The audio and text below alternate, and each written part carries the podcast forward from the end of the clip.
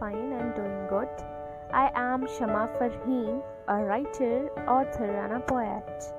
ये मेरे लाइफ की पहली पॉडकास्ट है।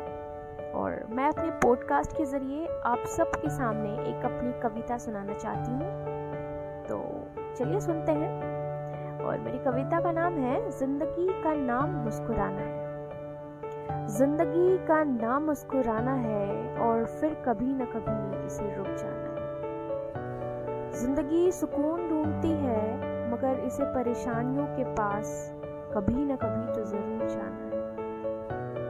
परेशानियाँ तो ज़िंदगी भर रहेगी, मगर याद रखिए, इन परेशानियों से हमें ही खुद बाहर जाना है। परेशानियाँ आती जाती रहेंगी मगर याद रखें कि ज़िंदगी का नाम ही तो कौन जानता है कब थम जाएगी ये सांसों की धड़कन?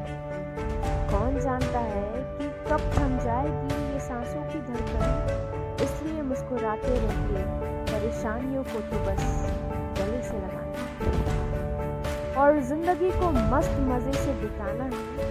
और इसलिए मैं फिर बोल रही हूँ ये ज़िंदगी है और ज़िंदगी का नाम है। मुझे उम्मीद है कि ये कविता आप सबको पसंद ज़रूर आई होगी। और उम्मीद करती हूँ सबके सामने एक सुंदर सी दूसरी कविता के साथ आप सबके सामने ज़रूर